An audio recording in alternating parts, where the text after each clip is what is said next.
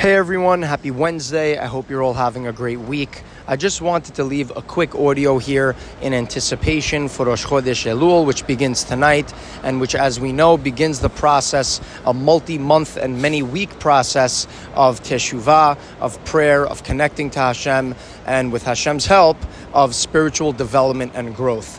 Uh, I plan to put a lot of new and old content here on the subjects of teshuvah, on the subjects of prayer, but also on the subjects of goal setting and visualization and things like that.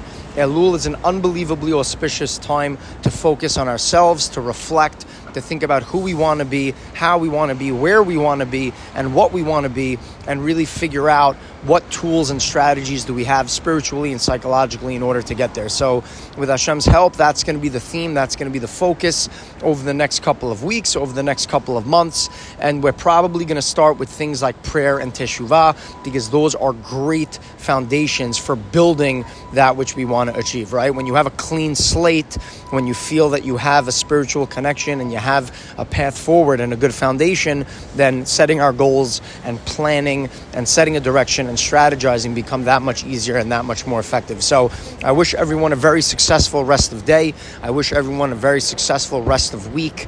And I look forward to this journey that we're about to take together through Elul and through the high holidays. Talk soon.